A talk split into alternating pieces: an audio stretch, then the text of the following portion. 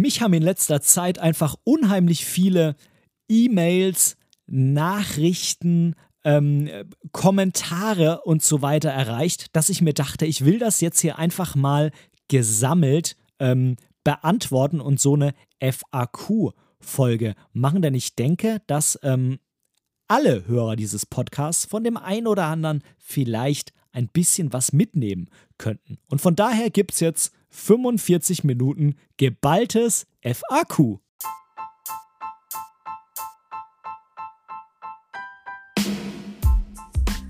Moin und herzlich willkommen zu Momente deiner Geschichte, dem tiefgründigen Fotografie-Podcast. Ich bin der Ben und in diesem Podcast möchte ich meine Gedanken rund um die Fotografie mit dir teilen. Ich wünsche dir ganz, ganz viel Spaß beim Zuhören.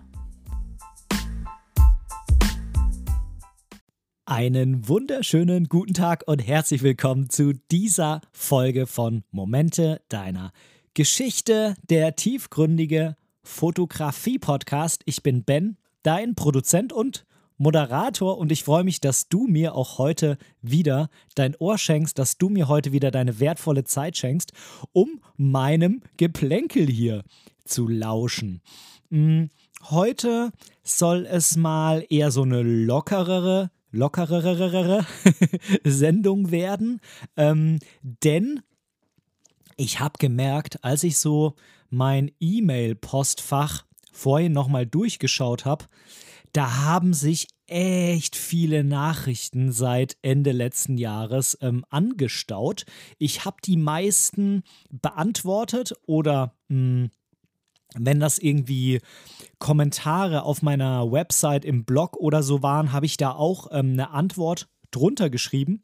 Ich ähm, finde aber, dass da ganz viele spannende Dinge mit dabei sind, die ich auch hier mal in den Podcast mit rübernehmen will. Hm, sei es entweder eine Frage, bei der ich mir denke, dass die Antwort vielleicht auch dich interessieren könnte, oder aber dass da irgendwie ein Thema angeschnitten wird, ähm, wo ich denke, dass das auch mal interessant wäre, da einfach mal ein bisschen drüber so zu plaudern, so ein bisschen, äh, wie das war, wie es dazu gekommen ist, ähm, was da überhaupt war und so weiter und so fort. Also einfach so, ein, so eine kleine Zusammenfassung ähm, so der, der letzten Tage, Wochen und ähm, halt auch so ein paar Ideen, Gedankengänge und sowas. Also einfach so ein lockereres Geplänkel, ähm, bevor es dann nächste Woche wieder so ein richtiges Thema quasi gibt. Und ähm, ich möchte jetzt mal anfangen mit der in Anführungszeichen ältesten Nachricht. Ähm, das war eine Nachricht vom 9.12., also ist jetzt nicht uralt, ähm, ist jetzt aber halt dann doch schon ein bisschen her. Und ähm, diese Nachricht habe ich bekommen vom lieben Jens. Der hat mir über die Kontaktseite auf meiner Website eine Nachricht hm, geschickt und hat mir geschrieben: Hallo Ben, ich höre deinen Podcast regelmäßig und so auch die beiden Folgen zur analogen X100V. Das hatte mich damals schon begeistert und nun habe ich angefangen, auch meine X100V so einzustellen. Dabei habe ich aber mal eine Frage. Du schreibst Messsucher mit Autofokus ohne kleinen Bildschirm. Ich denke, mit Messsucher ist der optische Sucher gemeint und ohne kleinen Bildschirm ist klar. Aber was meinst du mit Messsucher mit Autofokus und was ist Belichtung über Belichtungswaage abschätzen? Beste Grüße, Jens. Ja, Jens, dir habe ich auch schon ähm, geantwortet, ähm, allerdings eine ziemlich unzufriedenstellende Antwort, dass ich diese Frage hier im Podcast äh, beantworten möchte. Ich möchte da so ein kleines bisschen ausholen und ähm, ich hatte, ehrlich gesagt, einfach keine Zeit, da jetzt seitenweise was runterzutippern.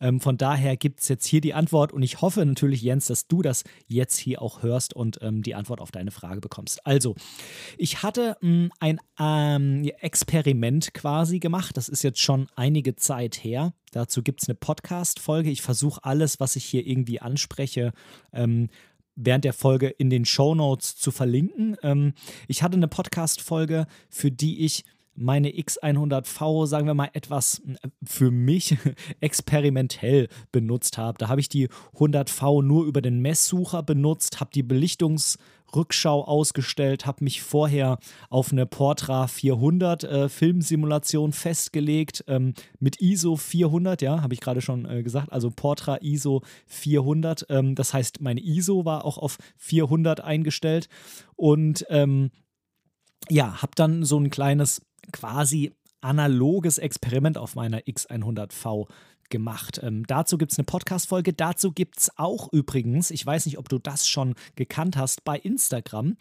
Ähm, da kann man ja, wenn man auf dem Profil von jemandem ist, hat man einmal den Stream mit den ganzen Fotos und so. Ne? Wenn man ein Foto anklickt, dann sind die Fotos ja untereinander. Ansonsten hat man hier so eine Rastervorschau von den Bildern. Aber da gibt es noch andere Registerkarten. Da gibt es einmal noch eine Registerkarte, wo man sich anschauen kann, wo wurde dieser Account überall verlinkt, auf welchen Fotos, also die von jemand anderem eingestellt wurden. Oder wenn sich jemand selber verlinkt hat, weiß ich gar nicht, ob das geht. Ähm, und es gibt noch andere Registerkarten. Zum Beispiel gibt es noch eine, die ähm, ähm, ja, ist so eine Art Magazin. Das heißt, da kann man sozusagen ja, so wie so eine Art Blogbeiträge einstellen, in denen man dann zum Beispiel Fotos oder Produkte oder so verlinken kann und dann erscheinen die da so als, als Bild zum Beispiel. Also ich kann zum Beispiel einen Blogbeitrag da erstellen und meine eigenen Bilder, die ich dann irgendwo schon mal hochgeladen habe bei Instagram. Ähm, das heißt, ähm, ich kann die quasi in diesen Blogartikel dann mit reinziehen an eine gewisse Stelle und ähm, das finde ich eine ziemlich coole Sache und da habe ich mal einen Beitrag auch zu diesem Experiment geschrieben. Also ne, wie eine Art Blogbeitrag. Kannst du gerne mal auf meinem Instagram äh, schauen, ob du das findest und ähm, dir das mal durchlesen. Da habe ich mal ähm, ein bisschen was geschrieben. Später gibt es auch noch mal was zu einem anderen Blogartikel von mir. Ab und zu schreibe ich ja mal gerne was, ähm, aber das kostet mich persönlich, weil ich dann immer anfange, so an den Formulierungen zu feilen und so, ähm, kostet mich immer ziemlich viel Zeit, sowas zu schreiben. Ähm, gefühlt viel mehr als so eine Podcast-Folge aufzunehmen und zu schneiden. Ähm, tja, weiß ich nicht. Ne? Ich bin halt irgendwie einfach so der Laberer Mensch und nicht so der Autor. Ähm, aber ich versuche da ab und zu mal was zu machen. Und ähm, genau, da gibt es auch was dazu. So, jetzt aber zu den expliziten Fragen vom Jens. Und zwar, die Fuji X100V hat ja einen optischen Sucher. Ja? Das heißt, ähm, du kannst zwischen einem optischen und einem elektronischen Sucher wechseln. Dann klappt quasi so ein Bildschirm äh, in dem Sucherfenster hoch. Dann hast du einen elektronischen Sucher, so wie man es von den Kameras heutzutage kennt, von den meisten. Und du kannst aber diesen Bildschirm, indem du an so einem Hebel, der vorne an der Kamera ist, den, den Hebel quasi umlegst ähm, einmal, der springt dann wieder zurück und dann fährt der Bildschirm ein. Und dann hast du einen optischen Sucher. Ganz konkret bedeutet das, dass du durch Glasscheiben durchschaust. Da werden solche Rahmen eingeblendet ähm, und äh, die zeigen dir an, was dann später auf dem Foto drauf ist. Ne? Es ist quasi wie bei einem Messsucher bei Leica. Mhm. Mit halt einem m, Unterschied und zwar bei Leica hast du einen echten Messsucher. Das heißt, in der Mitte von dem, von dem, was du siehst, ist nochmal so ein kleines Rechteck. Und in diesem kleinen Rechteck siehst du zwei ja, wie soll man sagen, verschobene Bilder. Und wenn du halt fokussierst bei Leica, bei den M-Kameras kann man keinen Autofokus nutzen, sondern nur manuellen Fokus. Wenn du dann am Objektiv fokussierst, dann äh, musst du quasi so fokussieren, dass sich diese beiden Bilder übereinander verlagern und ein scharfes Bild in diesem kleinen Rechteck zu sehen ist. Ja. Man nennt das dann quasi ein Schnittbild, ähm, weil zwei mh, mm, an zwei Stellen in der Kamera quasi das Bild eingefangen wird und dann übereinander gelegt wird. Und du fokussierst dann so lange, bis es quasi genau an dem Punkt in beiden Fenstern gleich ist und dann ist das in deinem äh, Sichtfeld da auch übereinander gelegt. Vielleicht mal jetzt ganz grob. Und ähm, das geht halt bei der Fujifilm nicht. Also die ist quasi ein Pseudo-Messsucher. Das heißt, du hast auch diesen optischen Sucher, hast diese eingeblendeten Rahmenlinien, aber du hast halt nicht so ein Schnittbild, über das du fokussierst, sondern du hast ein Autofokusfeld, was dir auch als Rahmen eingeblendet wird in diesem Messsucher. Das äh, lässt sich nicht ganz so klein stellen, wie wenn du den elektronischen Sucher benutzt. Da kann man das wirklich bis zu so einem Mini-Quadrat klein drehen. Ähm, bei dem optischen Sucher geht das nicht. Du kannst da schon auch ähm, das größer und kleiner machen, aber halt nicht ganz so klein wie bei dem elektronischen Sucher. Und da kannst du dann ganz normal das irgendwo hinlegen, wo du eben scharf stellen willst und dann halt durchdrücken und dann ganz durchdrücken zum Auslösen. Da gibt es so einen kleinen Versatz, je nachdem, wie nah dieses Objekt an deiner Kamera ist, muss dann nochmal nachfokussiert werden. Ähm, aber ähm, vom Prinzip her funktioniert es so. Und ähm, bei Leica ist es eben so ein richtiger Messsucher. Deshalb meinte ich Messsucher mit Autofokus. Ja, man könnte es auch Pseudo-Messsucher nennen oder ja, Messsucher ähnlich. Übrigens, kleiner Fun Fact an der Stelle. Ich habe ähm, mit den Mitarbeitern von Fujifilm auf der Fotopia gesprochen. Die hatten da auch einen Stand und ähm, die haben mir gesteckt, dass ähm, dieser optische Sucher von Fujifilm der in der X100-Reihe beziehungsweise in der X Pro-Reihe drin ist, dass der tatsächlich von Leica kommt. Also selbst ähm, das kommt am Ende von Leica und ist jetzt nicht eine komplett eigene Entwicklung von Fujifilm oder so, aber eben mit Autofokus. Ist also nicht ganz das äh, Messsuchergefühl, aber es kommt dem schon relativ nahe. Es gibt da meiner Meinung nach nichts anderes, was dem dann doch so nahe kommt in der digitalen Welt. Außer vielleicht hier diese komische Pixie-Kamera da, die ist aber. Vergiss das einfach, ich finde die komisch. Ich habe sie noch nie benutzt, aber ich finde sie etwas suspekt. So, ähm, und der zweite Teil dieser Frage war ja Belichtung über Belichtungswaage abschätzen. Ja, ähm, wenn du durch einen Sucher schaust, und es ist völlig egal, ob das jetzt ein elektronischer Sucher ist, ein, ein optischer Sucher in Form einer Spiegelreflexkamera oder hier in Form von so einem Messsucher oder Pseudomesssucher. Da findest du, wenn es nicht gerade durch irgendeine Einstellung ausgeblendet ist, mm, ein, ja, sieht so ein bisschen aus wie ein Lineal. Das ist, meine ich, auch eigentlich immer auf der linken Seite. Und da siehst du Zahlen, die gehen von 0 bis meistens irgendwie minus 3 oder minus 5 und bis plus 3 oder plus 5. Und du hast so einen kleinen Indikator daneben, der dir anzeigt, wo du gerade bist. Ja, der, der verrückt dann quasi von 0 auf plus 1 oder wie auch immer. Und ähm, der zeigt dir an, wie dein Bild im Moment belichtet ist natürlich auf Grundlage deiner eingestellten Messmethode. Das heißt, wenn du zum Beispiel die mittenbetonte Methode ausgewählt hast, dann ist es eben so, dass das ganze Bild schon betrachtet wird bei dieser Belichtungsmessung, aber das, was in der Mitte von deinem Bild liegt, wird quasi mit so einem Schwerpunkt versehen. Also das wird stärker gewichtet. Und da gibt es ja verschiedenste Messmethoden, da will ich jetzt gar nicht auf alle eingehen, sonst könnte man vermutlich darüber eine ganze Folge machen. Ähm, und je nachdem, wie du das eben eingestellt hast, wird das halt durch die Kamera bewertet und dann links angezeigt, wie es eben belichtet ist. Bei 0, es ist ausgewogen belichtet dann eben plus 1, es ist überbelichtet, minus 1, es ist unterbelichtet. Das muss man entweder über den elektronischen Sucher oder so ein eingeblendetes Histogramm immer gegenprüfen, weil es gerade so, wenn man etwas unerfahrener ist, relativ schwierig ist einzuschätzen, ähm, wie das jetzt in der Kombination eben mit dieser gewählten Messmethode dann auch am Ende wirklich auf dem Foto aussieht. Denn halte ich zum Beispiel die Kamera so, dass ich ähm, ein bisschen Vordergrund habe, Landschaft und viel Himmel und der Himmel ist hell, na, dann wird die Kamera tendenziell relativ dunkel belichten, weil viele Stellen auf dem Bild hell sind ähm, und dann sagt die Kamera, da muss ich ein bisschen dunkler belichten. Dabei passiert dann halt vermutlich, dass der Himmel eher so normal belichtet ist und der ganze Vordergrund dunkel. Und andersrum natürlich dann eben vice versa. Das heißt, man muss sehr, sehr mh, mm, viel Erfahrung sammeln, wie dann am Ende das Bild aussieht mit diesem einen Indikator ne, nämlich dieser Belichtungswaage, in Verbindung mit deiner gewählten Messmethode. Und ähm, das meinte ich eben damit, dass ich halt äh, mir durch, beim Fotografieren durch diesen optischen Sucher eben nicht das Histogramm angezeigt habe. Ähm, was es ja relativ gut darstellt, wie die, Ver, ähm, wie die ähm, Verteilung auf dem Bild ist, ohne irgendeine Bewertung durch die Messmethode. Ähm, und ähm, äh, ohne dass ich mir irgendwie in der Rückschau das Bild angeguckt habe oder durch den elektronischen Sucher direkt beim Fotografieren. Ähm, alles das bezieht sich am Ende natürlich auf das JPEG, ist irgendwie auch klar. Also da wird nicht das RAW bewertet, sondern immer ähm, so, wie es eben als JPEG eingestellt ist.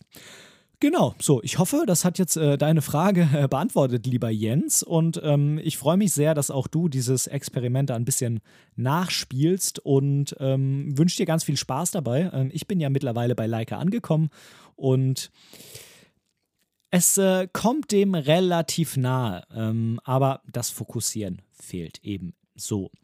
Jetzt ähm, habe ich einen Kommentar bekommen zu einem anderen ähm, Blogartikel ähm, und äh, zwar dieses Mal auf meiner Website. Da habe ich ja auch das ein oder andere Mal einen Blogartikel veröffentlicht und da möchte ich dich jetzt mal kurz, wenn du in der Nähe eines Computers oder an deinem Handy bist, mal hinleiten, dass du das findest, falls du noch gar nicht wusstest, okay, der Ben äh, veröffentlicht ab und zu auch mal einen Blogartikel bei sich.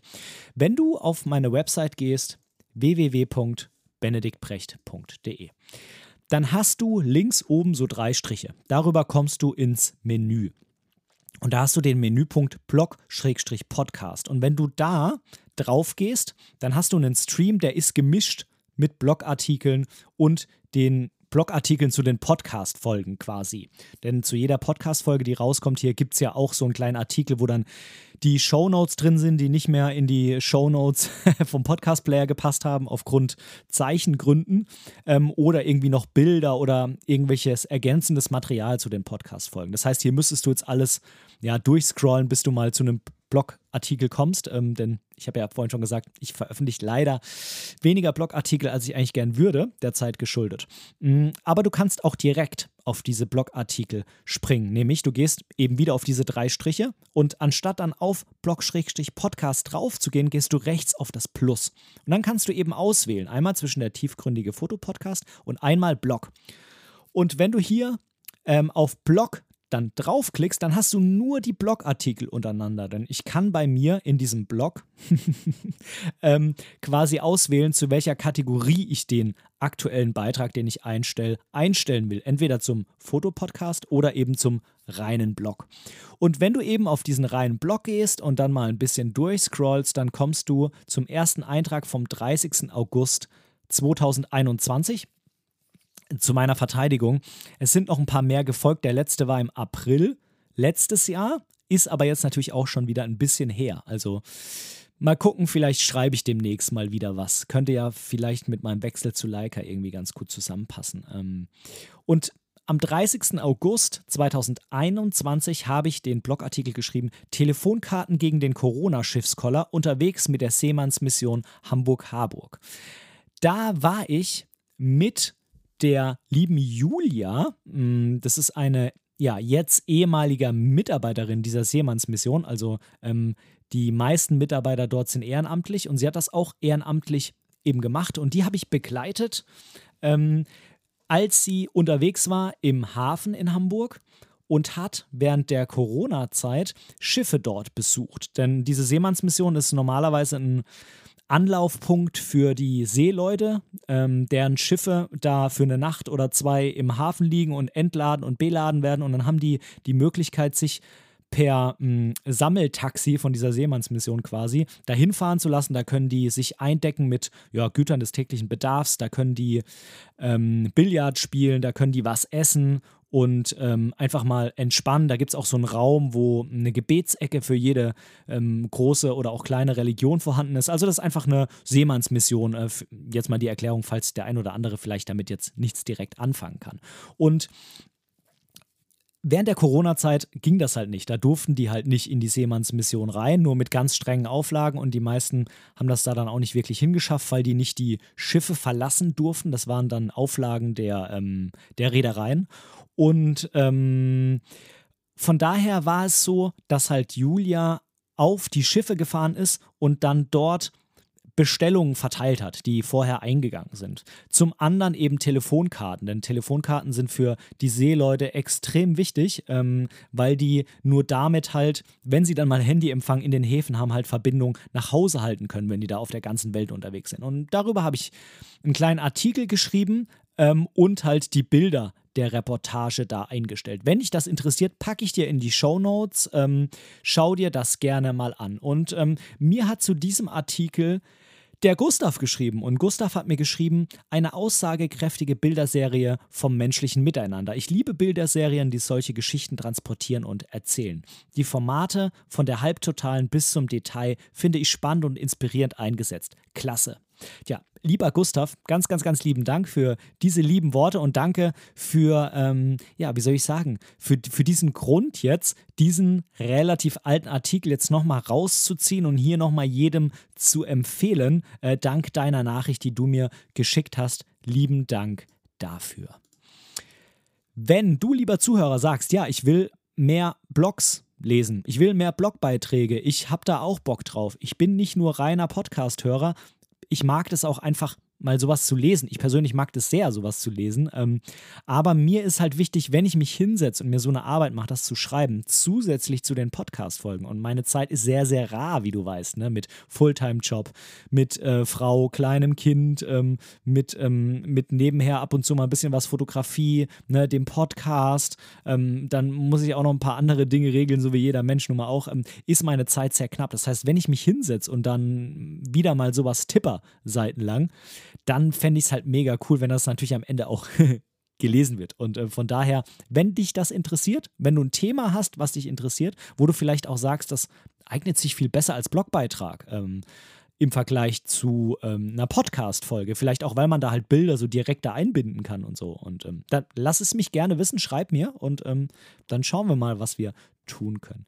So, dann habe ich eine Nachricht bekommen von Jens, der hat mir quasi mh, hm, zu einem Blogartikel geschrieben, der jetzt aber kein reiner Blogartikel war, sondern eben so ein begleitender Artikel zu einer Podcast-Folge. Ja, das erscheint ja, wie ich vorhin schon gesagt habe, zu jeder Podcast-Folge. Und zwar zu der 110. Da hat er mir Folgendes geschrieben. Vielleicht noch kurz ähm, die Podcast-Folge 110 mit dem Titel Ich habe mir einen Traum erfüllt, Leica M240 in 2000. 23. Jens schreibt: Moin Ben. Erstmal herzlichen Glückwunsch zur Leica. Ja, da lag ich wohl falsch mit meiner Vermutung. Hab mir den Podcast jetzt mal intensiv angehört und deine Ausführungen gelauscht. Deine Gedanken sind absolut nachvollziehbar. Was mich bei der ganzen Leica-Geschichte umtreibt, ist die Frage: Ändert das deine Fotografie? Für mich persönlich muss ich das eher verneinen, denn meine Fotografie ist äh, hat sich schon verändert durch den Umstieg auf Fujifilm und da speziell die X100V. Was soll da zu einer Leica noch anders werden? Die Kameras sind sich doch sehr ähnlich. Vielleicht wäre es wirklich der Messsucher, aber da habe ich noch keine Gelegenheit gehabt. Ich habe immer zu einer Kuh geschielt, vielleicht auch monochrom.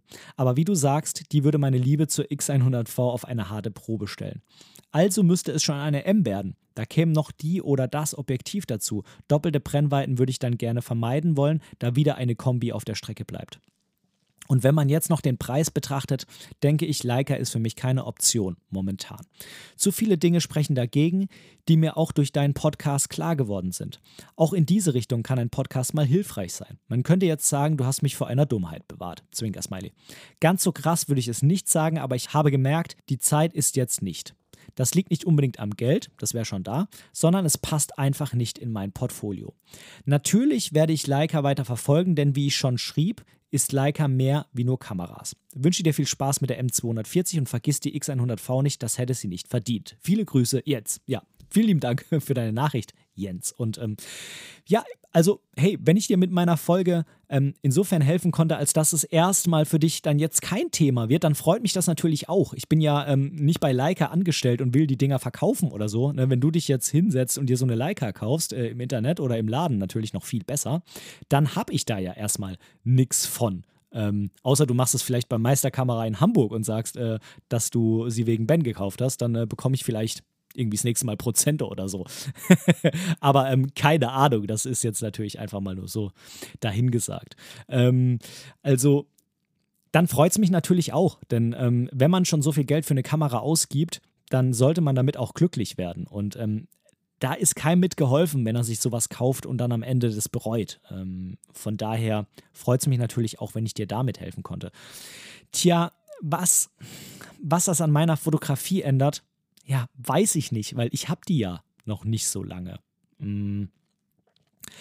Es, es ist, glaube ich, eine Kombination aus mehreren Dingen und das Arbeiten mit einem Messsucher ist was anderes. Das, ähm, das ist einfach so. Ähm, und wenn du zum Beispiel Jens oder jeder andere, der so eine X100er ähm, oder so eine X Pro, ähm, mal den Messsucher benutzt, dann wird er schon merken, das ist was komplett anderes als mit dem elektronischen Sucher. Das ist was komplett anderes, sich das Bild anhand dieser, dieser ähm, eingeblendeten Sucherrahmen vorzustellen, wie es später mal wird. Zumal man dann auch, wenn man irgendwie schwarz-weiß fotografiert, natürlich trotzdem da durch, in Farbe ganz normal durchsieht. Man guckt ja eigentlich durch eine Glasscheibe. Und beim elektronischen Sucher heutzutage sind wir ja gewohnt, wenn ich schwarz-weiß fotografieren will, stelle ich das in schwarz-weiß um und dann sehe ich es auch beim Fotografieren in, in schwarz-weiß, wie auf dem Bildschirm, auf dem Rückteil. Ähm, also das ist schon mal der Punkt 1. Das ist einfach was anderes. Und zum Zweiten ist es ja so, dass der Messsucher bei Leica, das habe ich vorhin auch schon mal erzählt, ähm, durch dieses manuelle äh, Fokussieren mit so einem richtig echten Messsucher sich natürlich nochmal deutlich unterscheidet, gerade auch von so einer 100V, die man ja mit dem manuellen Fokus sinnvoll eigentlich nur mit dem elektronischen Sucher benutzen kann. Aber es macht einfach keinen Spaß damit, manuell zu fokussieren, weil es halt so ein Focus by Wire ist. Und es gab bisher nur einen einzigen Focus by Wire auf dieser Welt, den ich ausprobiert habe und ähm, davon begeistert war. Und das war bei der Q2. Ähm, also von daher, ja, man, man muss einfach mal, so ging es mir auf jeden Fall, mal an seine normale Kamera ein manuelles Objektiv ranschrauben und das mit ähm, elektronischen Suchern nutzen. Zum Beispiel, ich habe das an meiner XT4 gemacht mit manuellen Objektiven und dann kann man sich ja durch den elektronischen Sucher irgendwie ähm, so, eine, so eine Fokussierhilfe einstellen. Da gibt es auch so ein digitales Schnittbild dann oder Focus Peaking oder was auch immer und einmal mit so einer 100er oder X Pro 3 oder so, ähm, dann das mit dem optischen Sucher und man muss das, wenn man so drüber nachdenkt, im Kopf mal beides kombinieren, wie das denn wäre, wenn man das beides zusammen könnte in einer Kamera. Und dann kommt man, kommt man schon relativ nah an das Gefühl ähm, von so einer Leica ran. Ganz zu schweigen, dass natürlich Leica auch so den Vollformatsensor mitbringt, ähm, mit einem dementsprechenden Dynamikumfang, ähm, ein besonderes Farbmanagement in den RAWs hat, was viel neutraler als bei einer Fuji ist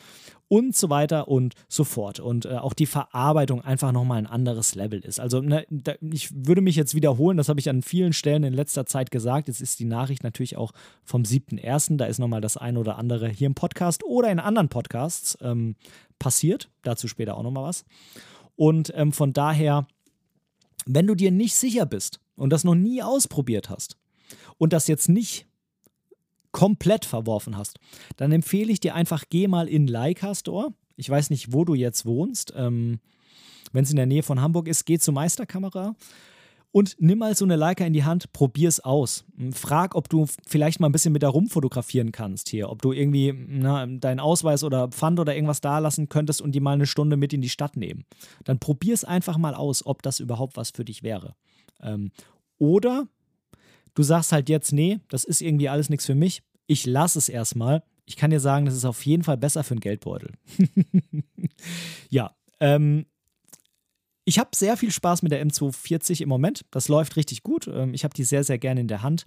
Ja, vergiss die X100V nicht, das hätte sie nicht verdient. Klar, im Moment fotografiere ich nicht ganz so viel mit der 100V.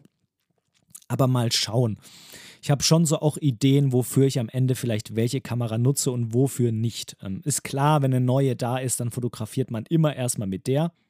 Ähm, und mal gucken, wie sich das so alles einpendelt. Aber die 100V hat einfach einige Vorteile, die die M240 nicht hat. Und von daher ähm, mal schauen, wie sich so entwickelt ich habe mir immer gesagt, wenn ich für eine Leica, sei es für eine M240 oder für eine Q, die irgendwann vielleicht mal kommt oder so, wenn ich die 100V verkaufen müsste, um mir das ja moralisch zu rechtfertigen oder finanziell leisten zu können, dann äh, müsste ich es nicht machen. Äh, dann würde ich es nicht machen, wenn ich die X100V dafür verkaufen müsste.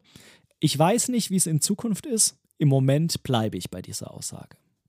Lieber Jens, danke für deine Nachricht. Dann habe ich eine E-Mail vom lieben Stefan bekommen. Und Stefan schreibt: Hallo Ben, ich habe mir vor kurzem dein Buch gekauft, auch zur Anregung für mich, eventuell selbst mal einen Urlaub in Buchformat festzuhalten. Eine tolle Idee jedenfalls, gefällt mir gut. Eine Frage habe ich: Wie hast du die schöne Körnung in deine Bilder bekommen? Mit freundlichen Grüßen, Stefan. Also, worauf spielt Stefan an? Ich habe ein Bildband der heißt ähm, Moments of Dump. Ähm, ganz kurz vielleicht, ich ähm, war letztes Jahr ähm, nach einer relativ anstrengenden Zeit mit kleinem Kind und so für ein Wochenende in Dump. Dump ist so ein kleines, süßes Örtchen an der Ostsee, ist so eine, ja, mit so einer Reha-Klinik und so, aber man kann da auch ganz normal hin. Also ich war da nicht zur Reha, sondern quasi einfach nur als ganz normaler Gast, ähm, denn da gibt es neben dieser Reha-Klinik, wo die Patienten sind, auch nochmal ein Hotel, wo zum Beispiel die Angehörigen hin können, wenn sie die Patienten besuchen oder auch einfach ganz normale Urlauber für die Ostsee. Und ähm, da habe ich halt wie ich finde, ziemlich emotional ansprechende oder packende Bilder von diesem Ort gemacht. Also es ist quasi eine, Ort, äh, eine Art Ortsreportage und am Ende, tja, so eine Mischung aus Ostseebildern, Street Photography, mh, mm, ja, Ortsreportage halt. Ähm, es ist schwierig zu beschreiben. Du kannst gerne mal auf meine Website gehen, www.benediktprecht.de und da hast du direkt auf der Startseite auch einen Link in meinen Shop, wo du dir das Buch kaufen kannst, wenn du das willst. Würde mich sehr, sehr freuen, wenn du mich da unterstützen würdest. Und ähm, da kannst du dir auch ein paar Vorschaubilder anschauen von dem Bild, äh, von dem Bildband, ob dir das gefällt oder nicht. Ähm, die Bilder sind alle in Schwarz-Weiß. Ist vielleicht auch mal ganz spannend, ähm, mal die Ostsee in Schwarz-Weiß abgelichtet zu haben, weil das, glaube ich, nicht so normal ist. Ähm, die Farben hätten es durchaus auch hergegeben, ähm, da jetzt ein Farbbildband draus zu machen. Ähm, aber ich habe mich an diesem Wochenende ja, einfach mehr nach Schwarz-Weiß gefühlt. Auch dazu gibt es ähm, mehrere Podcast-Folgen, zum Beispiel die Folge 98. Da spreche ich über dieses Buch, wie es dazu gekommen ist, nochmal etwas ausführlicher und so weiter. Und ich habe auch noch eine andere Podcast-Folge, die ich auf der Fotopia Live aufgenommen habe mit dem lieben Michael Ziegern. An der Stelle nochmal ganz herzliche Grüße von mir. Ähm, da hat er mich zu dem Bildband interviewt und da geht es so ein bisschen mehr um die technische Angelegenheit. Also, wie habe ich den erstellt? Wie habe ich den produziert? Ähm, wie bin ich das Ganze angegangen? Ähm, und ja, das vielleicht mal so als grober Rahmen. Und jetzt ähm, möchte ich natürlich auch nochmal hier die Frage von dem lieben Stefan beantworten. Ähm, ich habe dem Stefan auch eine Mail dazu geschrieben und ähm, ich habe die Bilder ich habe nicht die JPEGs genommen, sondern ich habe die RAWs in Lightroom bearbeitet. Ähm, ich habe sie mit der XT4, mit der Fuji gemacht und hatte da zwei Objektive dabei. Einmal das 1614, was ja dann ein 24 mm Äquivalent auf Vollformat ist und ein 9020, was dann ein 135 äquivalent auf Vollformat ist. Mit den beiden Objektiven habe ich fotografiert, habe die Bilder in Lightroom dann aus den RAWs heraus entwickelt und habe da das Schwarz-Weiß-Profil Acros genommen. Ähm, also das, was mir Lightroom als quasi nachgebautes Acros ähm, anbietet, was man natürlich auch auf der Kamera auswählen kann. Man kann ja bei Lightroom neben den Adobe-Profilen noch immer die auswählen, die auf der Kamera ange ähm, boten werden. Zumindest meistens, nicht immer. Ich glaube, bei, bei ähm, Leica geht es zum Beispiel nicht, aber bei Fuji geht's. Und dann habe ich einfach eben dieses Schwarz-Weiß-Profil Acros eingestellt und als Körnung, denn man kann ja in Lightroom auch Körnung hinzufügen mit verschiedenen Einstellungsmöglichkeiten, die ich dir einmal hier jetzt vorlesen will. Einmal mit Körnung, die habe ich auf Stärke 100 voll eingestellt. Die Größe der Körnung habe ich auf 30 eingestellt, also ungefähr ein Drittel. Und die Unregelmäßigkeit, also wie unregelmäßig diese Körnung auf dem Bild verteilt sein soll, habe ich auf 39 eingestellt. Frag mich nicht, warum es nicht 40 war. Ich habe irgendwie mal 39 da bei der ersten Bilder als äh, passt für mich entdeckt und dann habe ich das auf alle anderen Bilder kopiert, sodass diese Einstellung, soweit ich mich erinnern kann, bei allen Bildern so ist. Und so ist es eben zu dieser, und ja, da muss ich Stefan recht geben, mir gefällt sie natürlich auch, sonst hätte ich es ja anders gemacht, zu dieser schönen Körnung gekommen. Du kannst die Bilder auf der Website ähm, im Shop, ne, da wo du die Vorschaubilder siehst, auch anklicken, dann werden die groß und dann sieht man das mit der Körnung auch. Denn da darf man sich beim Einstellen nicht beirren lassen. Ähm, wenn man so ein Bild in Lightroom auf 200% vergrößert oder noch mehr, ähm, dann sieht das natürlich mega brutal krass aus bei dieser eingestellten Körnung, bei Stärke 100 und so. Ne?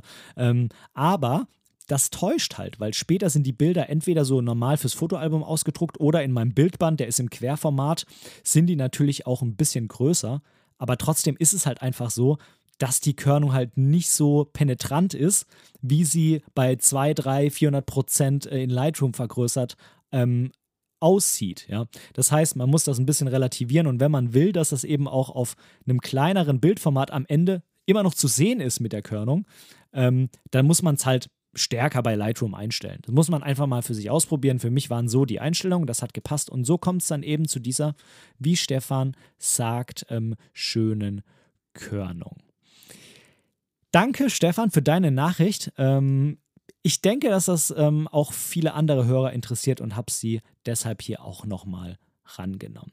So, auf geht's zur nächsten Nachricht. Ja, du merkst schon, ganz viele Nachrichten und äh, ganz viele verschiedene Themen. Mir hat Klaus geschrieben.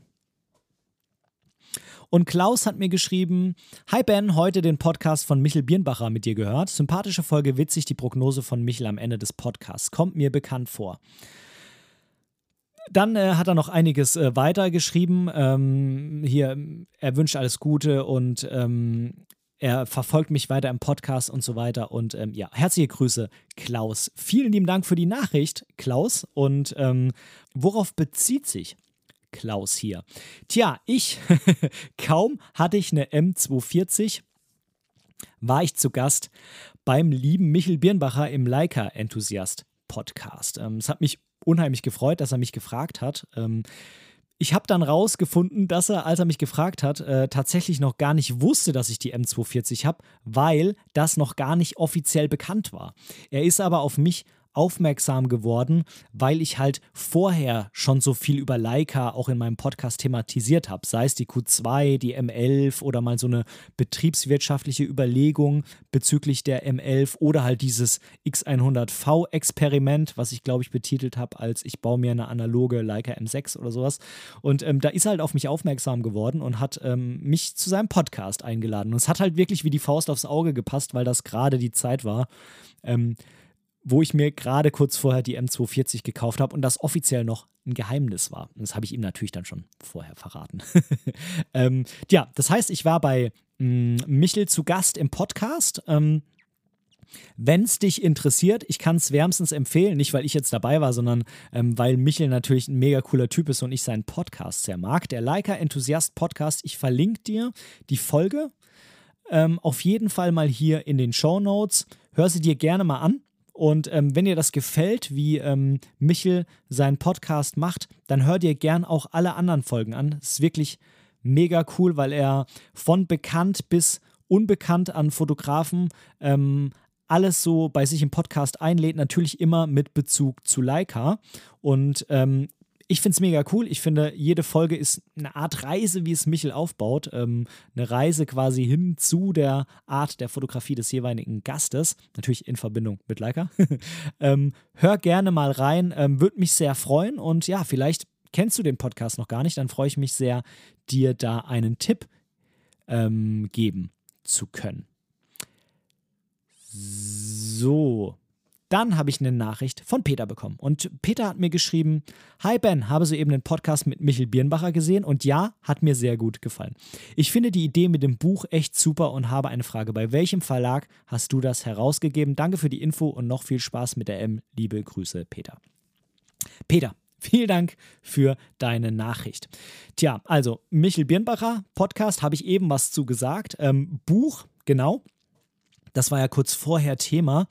Das Buch habe ich im Selbstverlag rausgegeben. Das heißt, es gibt keinen Verlag, der das mit mir gemacht hat, sondern ich habe alles selber gemacht. Also von dem Fotografieren der Bilder, Auswählen der Bilder, ähm, Bearbeiten der Bilder, ähm, Arrangement der Bilder, also Layout der Bilder ähm, im Buch, Reihenfolge und so weiter, Gestaltung im, ähm, im äh, wie sagt man hier, im Layout-Programm äh, übersenden an meinen Druckhersteller, Flyer Alarm war das, ähm, und jetzt am Ende Vertrieb über meine Website und vielleicht demnächst über Instagram. Ähm, da muss ich mal gucken, dass ich mich jetzt mal ranmache, da den Shop einzurichten. Habe ich alles selber gemacht. Also unheimlich viel Arbeit, dafür maximale Freiheit. Mhm. Ja, so war's.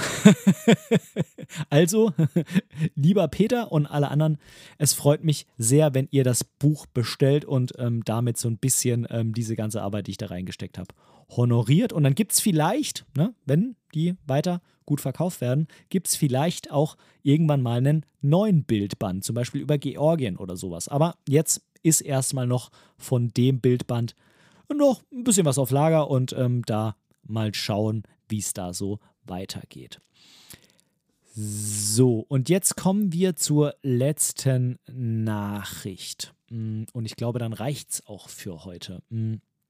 Und zwar hat mir der liebe Rolf geschrieben: mm, Hi, hast du einen Newsletter, über den du deine neuen Podcast-Folgen ankündigst? Beste Grüße, Rolf. PS, coole Folge mit Michel. Ja, vielen lieben Dank für deine Nachricht, Rolf. Ähm, das waren jetzt mehrere Nachrichten tatsächlich, die auf ähm, diese Folge beim Leica Enthusiast Podcast ähm, aufbauen. Von daher scheint wohl einigen gefallen zu haben. Von daher kann meine Empfehlung an der Stelle hier nicht falsch sein.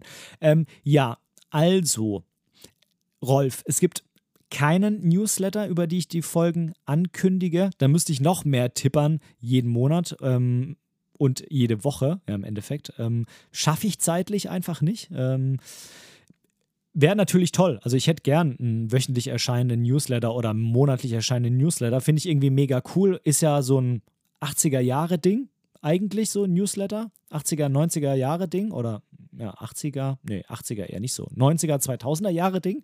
Ähm, ist aber, glaube ich, wieder im Kommen, weil Zwischendrin wurde das ja so durch Social Media und so abgelöst, aber das ist ja völlig zugespammt mittlerweile bei Instagram, Facebook und sonst wo. Und daher, ich glaube, so Newsletter sind wieder stark am Kommen. Ich schaff's aber zeitlich einfach nicht. Also, bevor ich jetzt einen regelmäßigen Newsletter rausbringen würde, würde ich erstmal, wie vorhin schon gesagt, lieber mehr Blogbeiträge rausbringen. Ähm, aber du könntest ja diesen Podcast hier abonnieren, sei es jetzt bei Apple Podcasts oder bei ähm, Spotify oder du lädst dir eine kostenlose Podcast-App runter. Bei mir ist das zum Beispiel Podcast Addict, ähm, ist aber jetzt kein Sponsoring, ist einfach nur die App, die ich persönlich nutze, weil ich ähm, mein Spotify nicht mit Podcast-Neumeldungen voll spammen will, sondern ich will das so ein bisschen getrennt haben, weil ich sehr, sehr vielen Podcasts folge.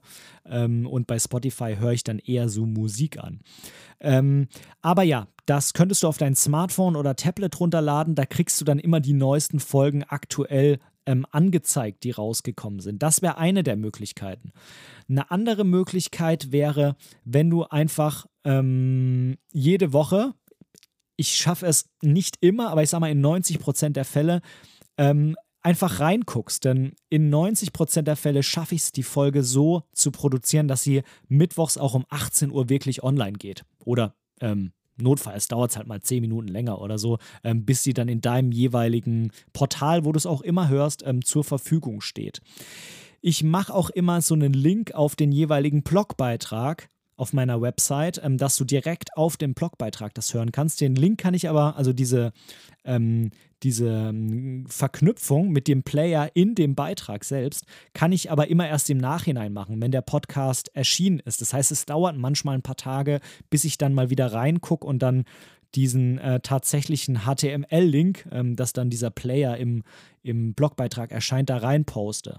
Ähm, aber du kannst prinzipiell natürlich auch gern immer mal wieder bei mir im Blog vorbeischauen und wie gesagt, der Blogbeitrag ist eigentlich immer ähm, rechtzeitig online und äh, dann siehst du ja, dass eine neue Folge rausgekommen ist. Ähm, von daher ähm, könntest du dann eben irgendwo anders hören. Ähm, wenn das jetzt nicht zwingend Voraussetzung wäre, dass du es in diesem Blogfenster drin hörst.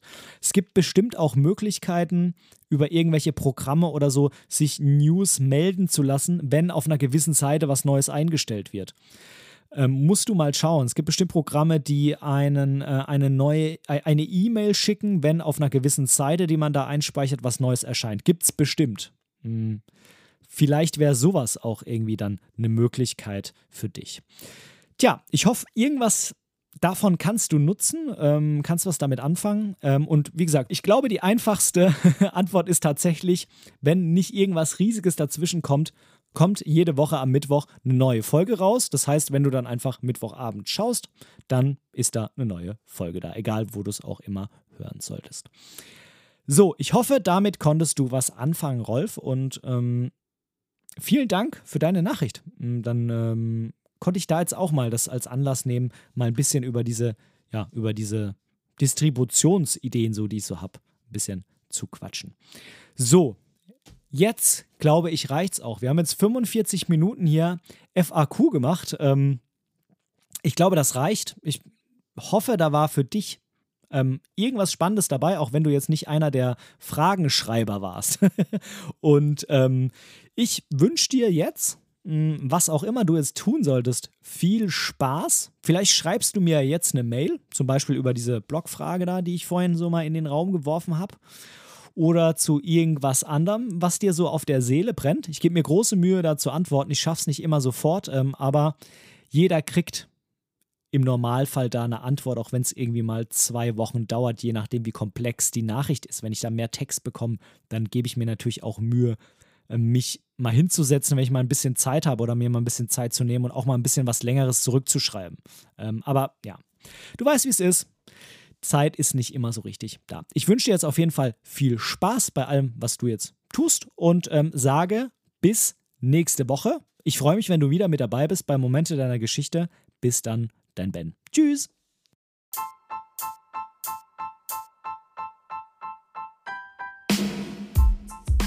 An dieser Stelle möchte ich Danke sagen. Danke, dass du mir für diese Episode dein Ohr geliehen hast, denn als Hörer bist du natürlich der wichtigste Teil dieses Podcasts. Wenn du irgendwelche Verbesserungsvorschläge hast oder Teil dieser Show werden willst, dann melde dich einfach bei mir irgendwo auf meinem Social Media. Die ganzen Links findest du unten in den Show Notes. Außerdem würde es mich unheimlich freuen, wenn du mir bei Apple Podcasts eine positive Bewertung für diesen Podcast geben könntest und vielleicht sogar ein kleines Kommentar hinterlässt.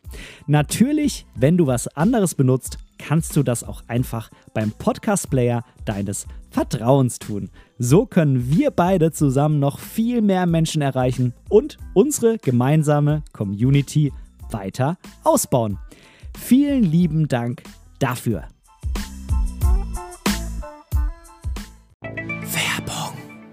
In Moments of Dump möchte ich dich auf einen Spaziergang vom Yachthafen und dem Frack der Albatros über die Ladenzeile bis hin zum Strand und der Ostsee mitnehmen. Ich möchte dir Dump so zeigen, wie ich es im April 2022 gefühlt habe. Windig, rau, gnadenlos und gleichzeitig beschützend, wohlig und einfühlsam. Gegensätze, die gerade in ihrer Verbundenheit diesen Ort für mich unheimlich magisch machen. Auf 80 Seiten im DIN A4 Querformat bekommst du in über 60 gefühlvollen Schwarz-Weiß-Bildern die Ostsee von mir so gezeigt, wie du sie bisher noch nie gesehen und gespürt hast. Perfekt für eine tolle Auszeit vom Alltag mit einem Wein, Bier, Kaffee oder Tee auf deinem Lieblingsplatz zu Hause. Sichere dir jetzt deine Ausgabe des auf 100 Exemplare limitierten und handsignierten Bildbandes Moments of Dump im Shop auf meiner Website www.benediktbrecht.de oder nutze einfach den Link in den Show Notes dieser Podcast-Folge.